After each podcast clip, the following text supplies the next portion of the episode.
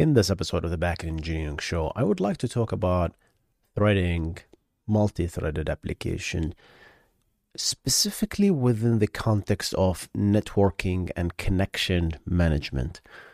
To be more specific even than that, TCP connection management. It's very critical in backend applications that you have a socket that you listen to, whether this is a web server, whether this is a SSH server, whether this is a custom-made protocol that you built, gRPC, any other protocol, right? But the challenge becomes, how do you accept connections from clients, and how much can a single box, right, manage all these connections from all these clients? This is what I want to talk about in this episode. Let's jump into it.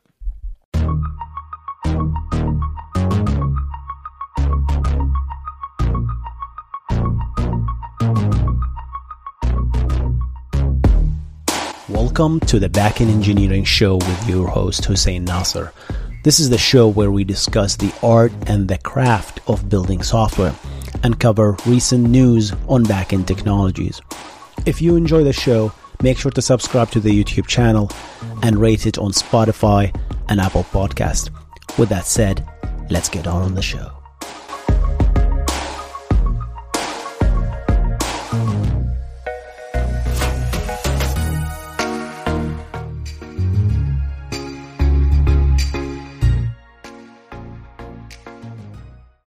This episode is brought to you by Shopify.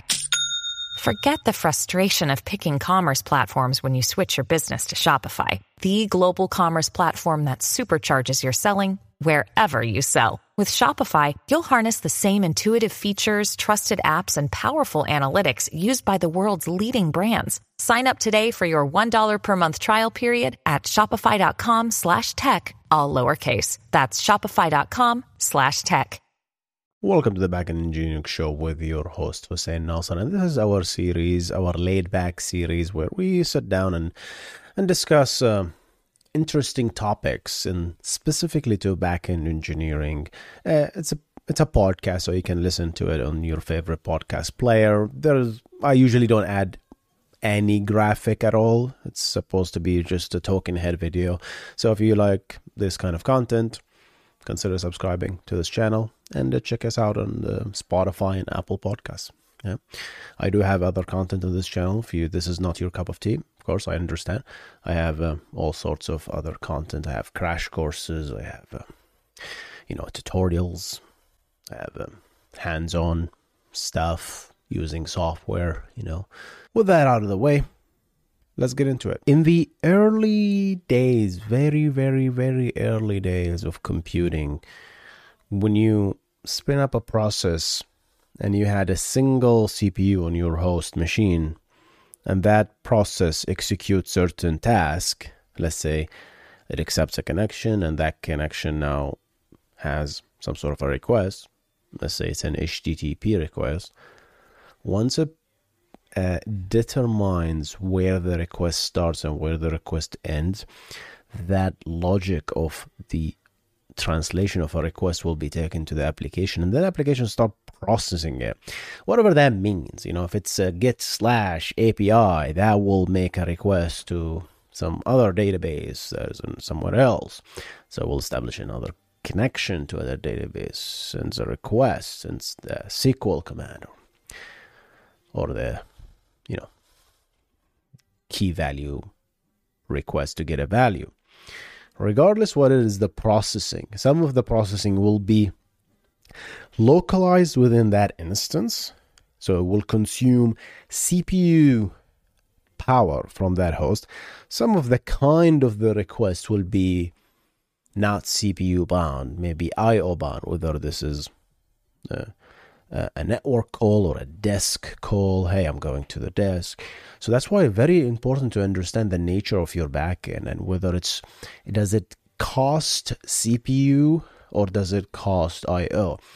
And this is an episode by itself, because you can scale differently based on that. But regardless, if you assume it's a CPU intensive app, where you're doing processing in the machine itself, right? Even after sending a request to the database, getting response, you're kind of doing a localized processing. Even if you don't know it, you're probably using a library that does that kind of processing, especially the serialization, deserialization. That's costly. Encryption, decryption of TLS, all of this stuff is happening without us knowing. And I try as much as possible, at least this is for myself, to erase all this ambiguity and you know, the vagueness of anything that I use by understanding what every single thing I use, what is actually doing, right? It's not everyone's cup of tea, I understand, but I like to understand everything I use. That's just me. You know, it's just keeps your eye open. In the old days, when you have this single core and you have single process, that core will be occupied to your process, right? And your host might have multiple processes and they are sharing, you know, time sharing this CPU. I'm like, oh, let's stop there. I'm done. Take over CPU, right? Take over the next process 3. You can take over. And the operating system is scheduling these things, you know? Move few more years, a decade maybe in the future. And now we were able to make CPUs more powerful. You know, we have more powerful CPUs. The single core is powerful. Move a little bit forward, and now we have the ability to add multiple cores in a processor. So you have a processor, but that processor will have multiple cores. So there's dual cores. Technically, think of two CPUs, you know? And we have 4 cores, 8 cores, so on. With that in mind, we don't have contention between different applications now, right? Because if my single process app will get a core and the other host processes can use other cores. That's pretty neat. I no longer share one core between all the processing. But developers thought about it and says, aha, that sounds like a great idea. What if my app, I am greedy. My app is a single process, but what if my app actually consists of multiple processes or multiple threads, right? A process and a thread is it's almost like splitting hairs when it comes to like process and a thread, especially in Linux. I think a process is a thread. It's just like they share the same memory, sort of speak, right? So what people invented was, like, all right, let's just spin up multiple threads, you know? So multiple worker threads, and we have one main thread, and let them do the work in parallel. Why? Because now not only I have access to one core, my multiple threads can utilize multiple cores, you know, at the same time. And that was so... Even, I'm trying to remember, even in the 2006 and 2007, multi-threading was the jam, you know? Like, everybody was talking about multi-threading. It's like, oh yeah, you have to get into multi-threading. Like, maybe it was earlier than that, but because 2005 was the start of my career. And this is where I started hearing about multi-threading. And it's just a lot of people start talking about it. So now, a lot of people move to multi-threading because of the performance benefit that they might get, right? Because now I can share multiple CPU. If a single process needs X amount of CPU and I can parallelize that work, let's spin up multiple threads, right? And divide this work and let them all spin up their own task, and they execute these tasks in parallel, concurrently, if you will. That was a revelation. So now we are using multiple cores. So the app is faster. But just like any human evolution, nothing comes without its own problems. Almost every solution we create as engineers comes with its own downsides. I can't think of anything that we created, you know, software engineering wise, that didn't come with its own downside. It's always the case. Correct me if I'm wrong. What's the problem with multi-threading?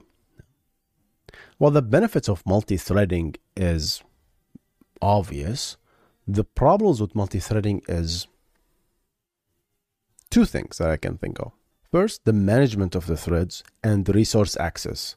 We mentioned that when you spin up a process, you are allocated a certain amount of memory, right? It's called the heap. You can dump your stuff there. But then, and we never had this problem before with a single process, because a single process is a single process, you know? When a single process wants to read a variable, it can go ahead and read that variable. When it wants to write that variable, nobody's writing to that variable except itself. But with multi-threading, all these threads shares the same memory. It's a shared memory when it comes to just that process. You can also have shared memory between processes as well, I suppose. No, I'm pretty sure you can. I think Postgres has that concept. And it's an operating system thing. I think you can have a dedicated shared memory. But the moment you have a shared memory between these threads, those guys start competing on these resources, because no two threads can access the same variable at the same time. You might say, why? They can. Sure, they can. Let them do that. But you get undesired results. Mm-hmm. This is a whole thing I talk about in my database course when it comes to the ACID thing, like atomicity, consistency, isolation, and durability. We have the same problem there, right? Because we are a concurrent system database after all. So you have two transactions trying to update the same row. What does that mean? What do we do? So the simplest thing to do is to acquire a mutex or a lock. I think it's the same thing, no? Where if a thread wants to write something, it acquires a mutex on it. It locks it. It says, hey, this variable I'm about to write to it, nobody can write to it or nobody can read to it at all. So if another thread wants to do something to that, it's blocked. So the management of this stuff is absolutely challenging. A lot of people liked it in the beginning, but the more they got into it, the more complex your app becomes. Now, things that you used to not worry about, now you have to worry about them at the cost of an additional CPU. So you're finding yourself serializing things. So the multi-threaded apps, all of a sudden, now if these threads are completely isolated, you won the jackpot. But if they need to access the same variable, which guess what? Almost most of the time, you're going to need to access the same variable, either to read or to write, to increment a value. Even increment is a very hard problem to solve. It's like, how do you increment something? You have to serialize it. And when I say serialize, I mean you have to lock it so that the other thread cannot, they cannot both of the time. Let's take an example. Let's say increment the value, the variable foo, right? If you have two threads that does the increment, both of them will read the value, both of them will read 0, both of them will increment it, and then both of them will store 1. That's not correct, right? Because incrementing in that particular case should give you 0, 1, and 2. Instead, you got 1. So that's just a simple example of where things can go wrong. Okay? But so now we talked about multi-threading. Of one of the problems with multi-thread is the management of the threads. The second problem that I think of is isolation in a bad way. If every thread is running in isolation,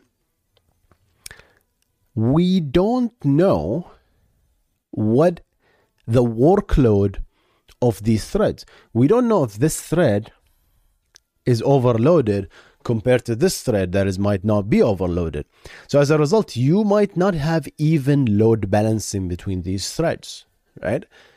So in order to do that, you have to introduce a manager, a coordinator, right? More complexity. But it is what it is. So why am I talking about multi-threading, right? We all know what multi-threading is, but I thought it's very critical to talk about, and then we're going to link it back to socket management and connection management here. You see, when you have a web application, a Node.js application, and Node.js is a bad example, it's a single thread, so let's take it out of the equation. Let's say you built your own app from using C or Go, yeah? And you have a single thread, and you said, hey, I want to listen on port 80. That's a web app, HTTP. Okay. So when you listen on port 80, what happened is you're telling the operating system that, hey, on this particular IP address, I'm listening to port 80. And you can specify which IP address. You might say, what does that mean? I should have only one IP address. Nope. You have so many IP addresses on your machine.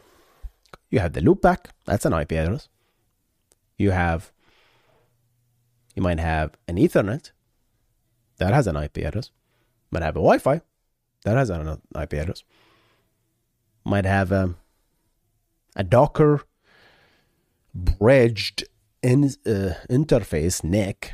You might have a virtual NIC. You might have another Ethernet port. Yeah? And all of these network card, another NIC, can have their own IP address. They have their own, connected to their own gateway, and they have another completely different IP and a different subnet.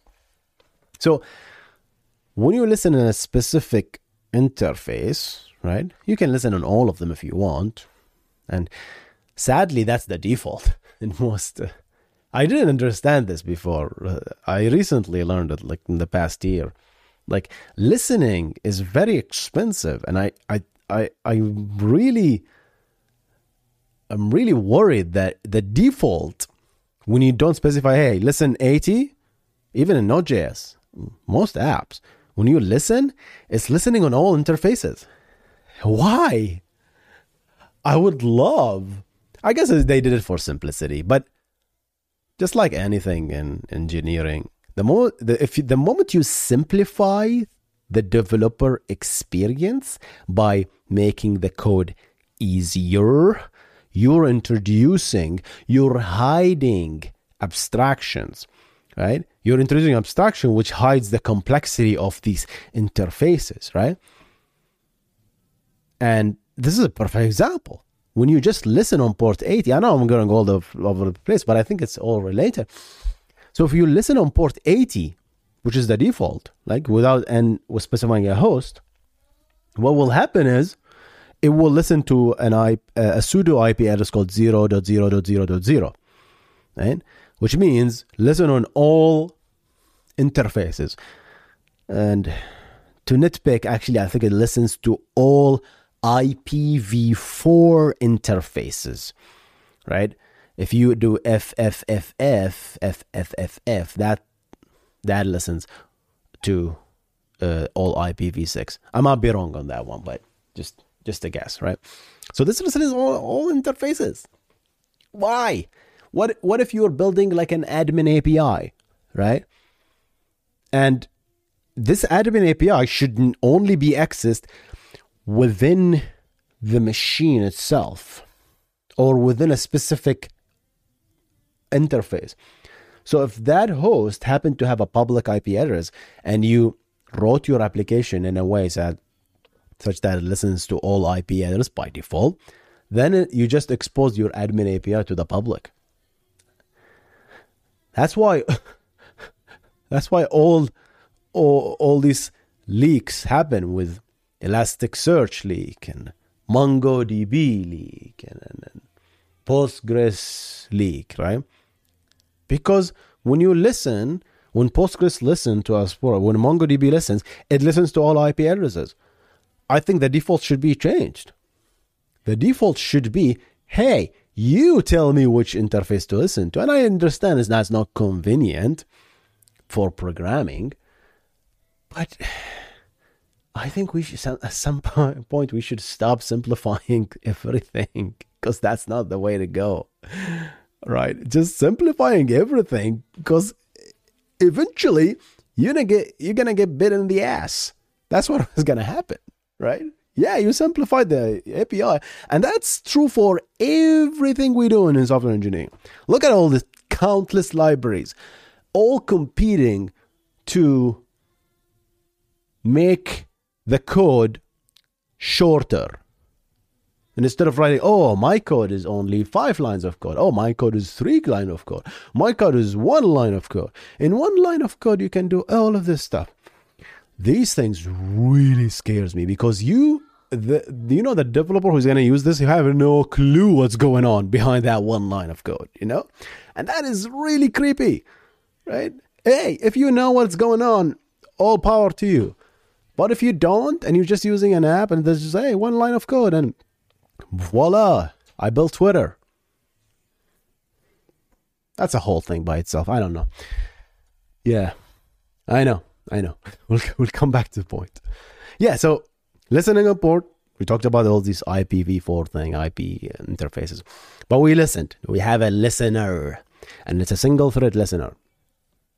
Yeah? So when you listen, what happens is the operating system will allocate, I'm going to call it a backlog for you, a queue, if you will. Yeah? Again, this is just TCP. Let's not go through UDP right now, because HTTP 1 and HTTP 2 is TCP, so let's just assume TCP for now. If you listen, the operating system will allocate a queue for you, and you can specify the length of this queue. I think it's 1,000 by default. And that queue is in the kernel memory. So you're here at the user space. You listen to your application is running. You ask the operating system, hey, I'm listening to port 80. The OS will create, all right, it says, okay, I'm listening on the loopback 1277001, right? Let's say I'm practicing hygiene here, and I only listen to the loopback because I don't really need to listen to anything else. So the OS will create this 2 queues for us, something called the send queue and something called the accept queue, right? What are these? Well, we talked about how the TCP works, right? There is a SYN, SYNACK, and then ACK, which is the 3-way handshake. So every time a client wants to connect to your server on that specific IP address, on that specific port, which is 80, it will need to send a SYN packet, TCP segment, which is carried in an IP packet and is sent to that. The operating system receives it through the network interface controller, right? Or some people like to call it card, network interface card. Same thing, right? That network card will take that frame and then package it up into an IP packet, and then package it up into a TCP segment, and then ship it to the operating system.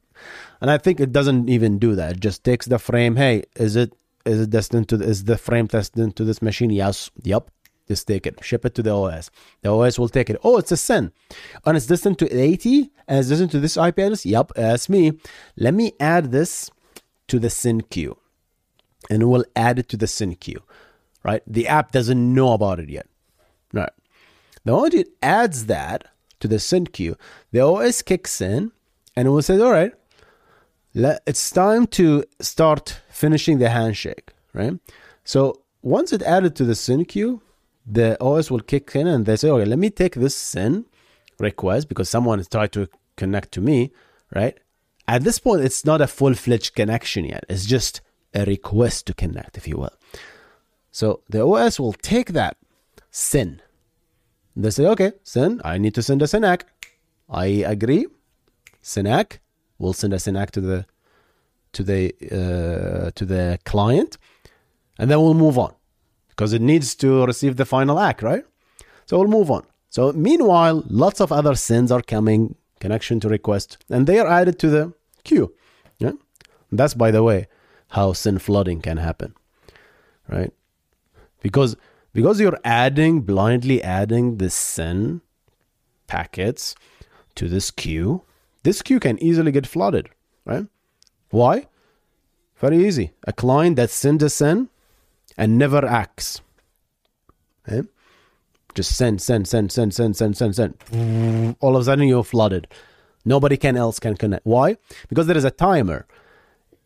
And the reason is every SYN that is received, right, is it automatically SYNACT. Immediately it will be try to SYNACT. The operating system will try to resend a SYNACT back. And that will immediately fill the backlog that we talked about. So you can increase the backlog, but you can decrease the backlog to prevent that. SYN flooding has been solved with SYN cookies, but we don't want to go that right now. It's a different story for another day. But that's how it works. So let's say a legitimate client will send an ACK back, so completing effectively the handshake. So when the operating system receives that final ACK, it maps it back to an entry in the queue. It says, oh, you are from this guy, because the SYN will have a source port and a source IP and a destination port and a destination IP, and those four tuples will be mapped to that queue effectively, right? And that will effectively complete the connection.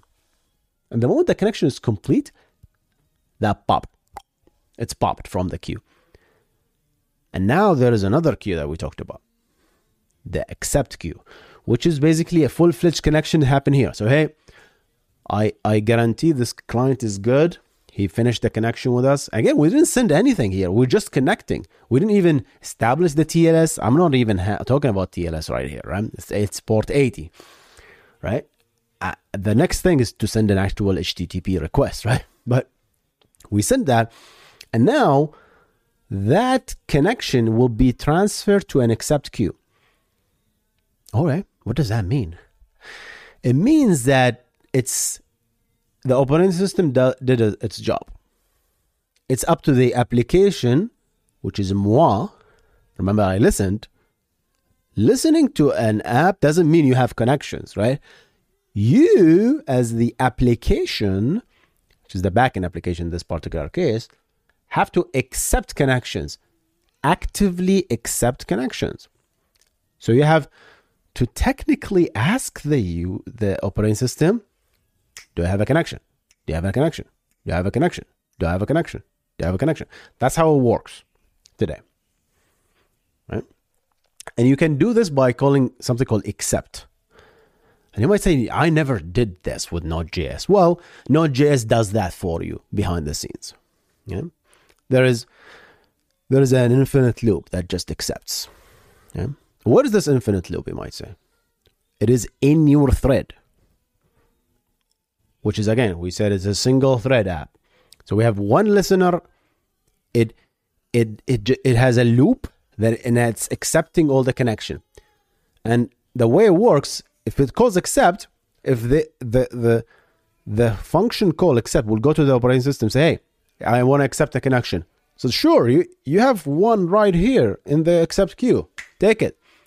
And take it really means that it was going to be popped from the accept queue, and a file descriptor, a unique integer value, will be returned to that thread that called accept. Whoever called it will get that file descriptor, and that file descriptor will represent your connection. And that is one client, one connection, one user connected to you. And then you can exchange information using that file descriptor. So the thread can write to the file descriptor, and it can read from the file descriptor. And that's its own story, right?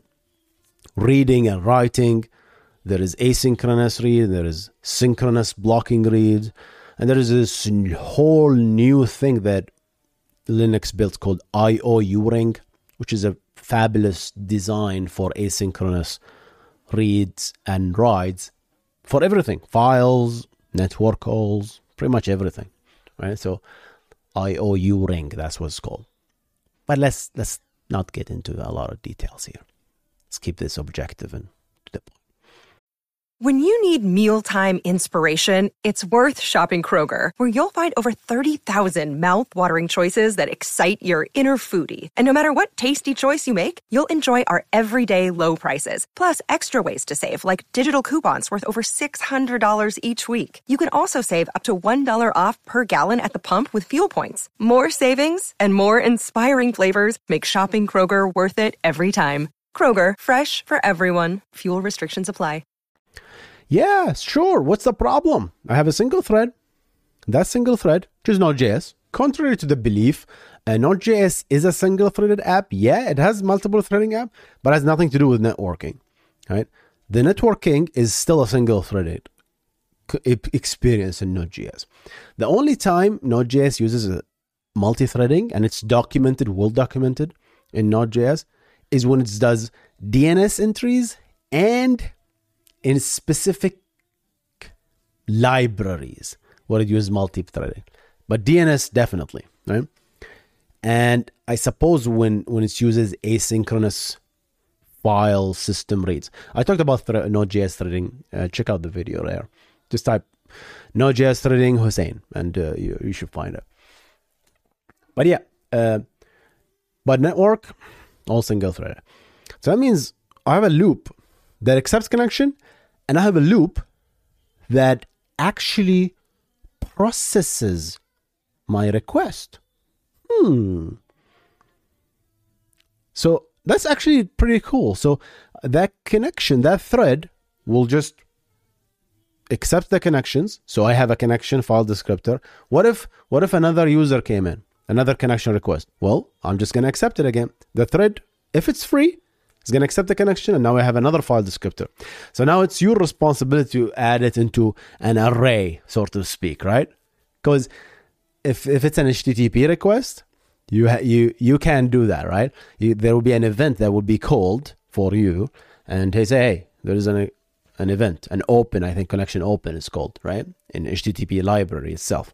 And that will be delivering you an actual connection object, even fancier than that, right?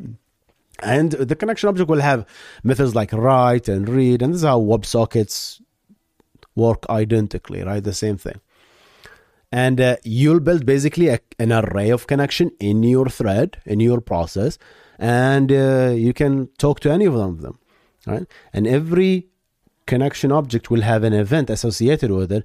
So, and what is happening is your app is constantly asking, hey, did I get a read here? Did I get a read here? Did I get a read here? Did I get a write here? All of this stuff is going to be managed by the Node.js HTTP library and says, okay, something just came in from connection number 1. Something just came in from connection number 103, and so on, right? So we have one thread. What's the problem of this? It easily becomes the bottleneck, right?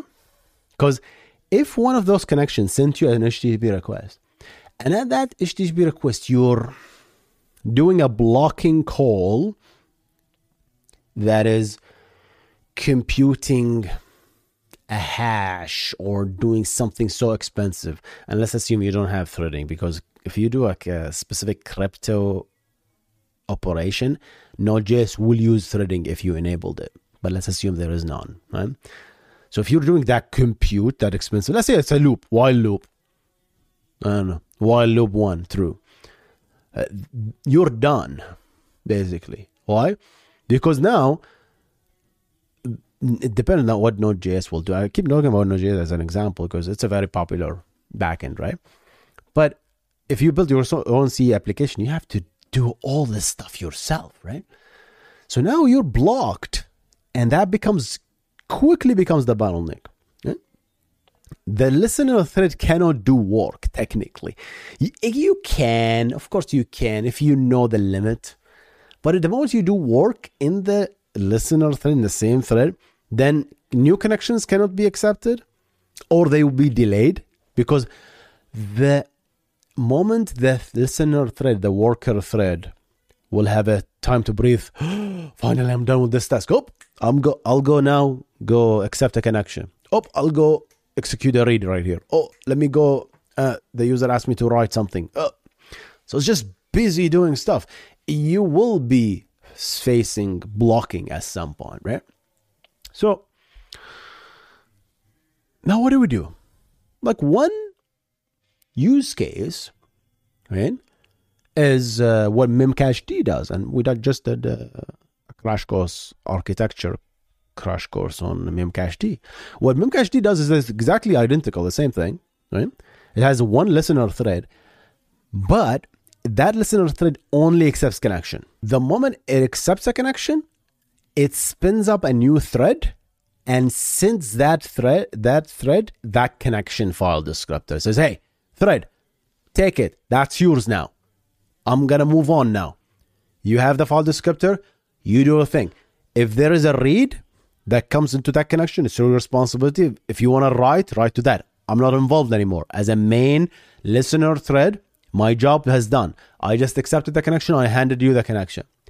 So the connection array, if you will, is not in the listener main thread. It's in somewhere else. Keep shaking the table. Right? It's in the thread. So another connection came, spin up another thread. Another connection, spin up another. And there is a limit to the threads. I don't know what is the limit. I think it's 1,000, right? Because it will go crazy after a while, right? That's why Memcached say, hey, don't go above 1,000 per instance, because I don't know what will happen. Right? It's fascinating. Once you know what's happening, it's just so cool to understand, really. Hey guys, Hussein from Post, editing right now, and noticed that it might be, this is slightly incorrect, reading through the Memcached, so I just wanted to clarify something. It sounds like the default number of threads in Memcached is 4. You can up that, but they do not recommend that, right? But every connection that comes in, right, will spin up a new thread, but up until the maximum number of thread allowed. So if the default is 4, those 4 will share these new connections. So every connection that comes in will be given to one of the available threads. So it's not one thread per connection. It's one thread, multiple connections per thread. Otherwise, as per the doc, I'm going to share it below as well, it's going to be a disaster if there will be like 1,000 connection and 1,000 thread. So one thread, multiple connection per thread. Just a slight clarification there. So just to be objective a little bit here. Back to the video. Yeah, so that's one way. So the work, the compute is done in the threads, right? That's my point with the multi-threading. So that's powerful. So now I accepted the connection with the multi-thread, right? Or with the listener thread, but the connections are being worked out in each and their own thread. So a read that is happening is a responsibility of the thread that should continue to poll for reads. Is there a read? Is there a read? Is there a read? Is there a read? Right? Or a blocking read, or a io_uring read. Depends whatever you use. The threads are doing this job now. So that's a model. That's one way to do it. So we talked about one way, have one thread do everything, accept the connection and do the work. Doesn't scale well, right? Another way, Memcached, have one thread, accept all the connection, but send off these connections, spin up a new thread for each connection, and let the connection do the thread. What's the problem with that design? The problem with that design is one connection, not all connections are equal. What does that mean? A client that connected to my application might be greedier than other clients, right? One client might send very heavy requests, and another client might send lightweight request, right? Another client might just flood with me with requests that are so tiny. So they are not equal. What does that mean? It means that you'll end up with a thread that is so overloaded, and other threads that have connections, but they're relaxed. They're just chilling, sitting there chilling, doing nothing or doing very minimum work. So you wasted memory on spinning all these threads, but those threads ain't doing much. Right? Why? Why is this the case? Because that's part of the problem on multi-threading. We talked about it initially, right? Multi-threading is just there is no knowledge. There is no knowledge. Doesn't exist. The knowledge doesn't exist between these threads. So you'll end up with unfairness. And this world that we live in is very unfair, my friends. It's very, very unfair. So one thread might do 80% of the work, while the other threads are sitting by the water cooler and drinking and chatting and just having fun. No. So another model is as follows. What if we do this? What if so that's the third one now. Let there be one listener thread. Let there be multi-threading, but here's how we're going to do it. That thread is responsible to accept the connection, so we have the connections, but keep the connection arrays in the main thread. Isn't that just the first one? No. Wait a second. Let's do that. What if, since we're trying to solve this load balancing problem, right? What if we do this? What if we accepted the connections, we have this connection array in the thread, all the file descriptors, but we also read from all the connections, but we do not process. So we read the request. So the main listener thread is just accepting connections, saving these file descriptor, and also reading from all these connections. So it's reading request. Oh, you want get slash. This is get slash API. Oh, this is get slash blah. This is get slash. And now that it has the vision of requests, what it does is, hey, okay, I have a request. I think this is going to be expensive. Go there, thread. Hey, there's another request. Go there. There's another thread. All right. And we start distributing requests to threads, not connections. The threads have no clue about connections here. So you just send requests. Boop, boop, boop, boop, boop, boop, boop, boop. Send requests. Hey, process this. So now we just splitted the problem. That's a beautiful design. I like it a lot. Now, we kind of distributed the load, because now if there is a thread that is doing a lot of work, the main thread knows about it. Hey, this thread is busy. It knows it's busy because, hey, it's talking to it. You can argue that this is part of the problem. We're talking to it. There is an exchange. But, hey, you got to pay a price, all right? Nothing is free.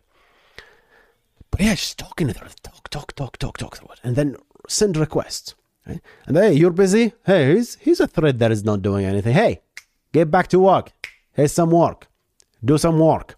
Stop sitting next to the water cooler. Do some work. Okay? No more sitting next to the water cooler. Okay? So load balancing is solved. That's an interesting solution. That's all. I like it a lot. I forgot what app uses that design though. Here's another one. Go back to the original model, right? No, let's do one more. So 1, 2, 3, fourth. A fourth one. We always talk about one listener thread. Why don't we have only one listener process? Why don't we have multiple processes listen to the same port? We can't. Have you even seen this error before? You listen to port 80 and you try to listen to port 80 again on another app. Says, hey, port is already listening. Can't do that. Right? That was by design. You cannot have two processes listen on the same port. But if you know what you're doing, you can turn that switch and let the operating system know, it's cool, operating system, I own these two puppies. So you can spin up two puppies, two threads, listening on the same port by turning on an option called SO_REUSEPORT, socket option _ reuse port. It's like, hey, reuse port. So now you have multiple threads, listeners, listening on the same port. So now multiple threads, you can have 10 threads listening on the same port. So the operating system, and all of them are calling accept, are looping and calling accept. So now the throughput of accepting connection are way higher. You don't have a single thread accepting the connection, because if you have a client, a flood of users connected at the same time, you're going to face trouble accepting connections, right? We talked about that, right? The accept queue might be full, and the app is not fast enough accepting these connections because it's just a single thread. So you do this, just scatter shot. All of the threads are listener thread. All of them are listening. All of them are listening at the same time. And all of them are accepting connections. So it's an in parallel connection acceptance. So each of you, whatever connection you accept, it's your loot. You take care of it. It's yours. You process it. You do whatever you want. Proxies like Envoy support that. Proxies like HAProxy supports that, I suppose. Nginx even supports that, right? Because it's a busy. You do this when you have like a very busy backend. You accept like an API gateway, a load balancer, like a layer 4 reverse proxy. When you do that, even layer 7, doesn't matter, right?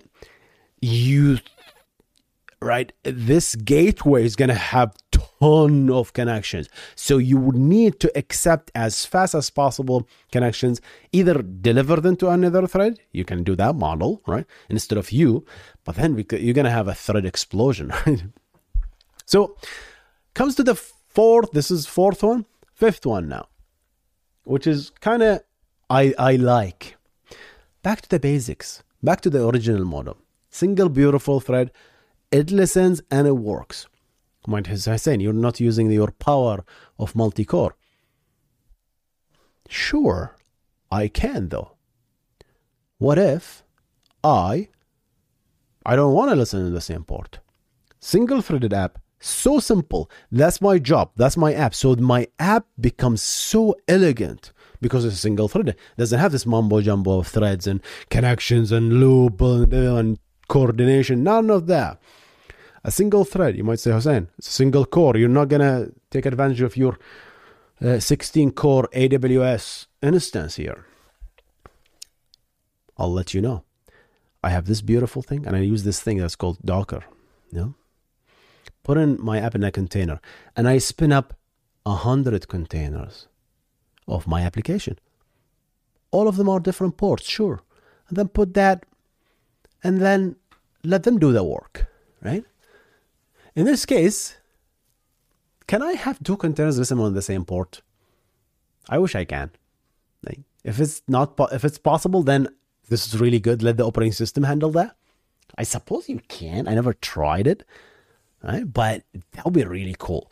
But even if not, then I can just do an IP table rule that just so, hey, if someone connects to port 443 or 80, load balance them through these guys, right? And you're going to have a process running on port 81, 82, 83. Just give an example. So now your app didn't change, but now you've just taken advantage of a single threaded app, but literally multiplicated, right? So you are taking advantage of your single machine cores, and at the same time, you kept your application simple. I like this design. I like it a lot. Hey, you might say one app might receive more load than the other. Then you might add another logic on top of it, like a layer 4 proxy that controls that, maybe. You can do that. Then, of course, it becomes kind of a single point of failure. Make it simpler. Make it a NAT level layer 4 proxy. I don't know. I just like that fifth model. It's just It seems like it's so elegant and simple. I of course, nothing is free. I'm pretty sure it has its own problem. But simplicity, like going back to the basics. Okay? My app, having my app being simple is a game changer. That, given that you have to, of course, write your app in a way that is statelessly shui. Yeah, I throw an Arabic word there. And when I'm tired, specifically after a long day, like today, right? My English juice will deplete, and I'll start throwing Arabic words because back to my native language. I work always, and by the time it's 6 p.m., I'll start just. I can't talk English anymore. I don't know. This is just me. All right, this is kind of an indication that I have to end this video. All right, guys, hope you enjoyed this video. I like this stuff. I like this a lot. I'm learning a lot. And if you enjoy this kind of content, consider becoming a member. This channel supports the show. Check us out on Spotify, Apple Podcasts, if you prefer to listen to this. And check out my courses. This is kind of at the same realm, network.husseinnasser.com for a discount coupon. Learn the fundamentals of network engineering, because anything that comes on top can be derived to its basic first principles. Hope you enjoyed this episode. I'm going to see you on the next one. You guys stay awesome. Goodbye.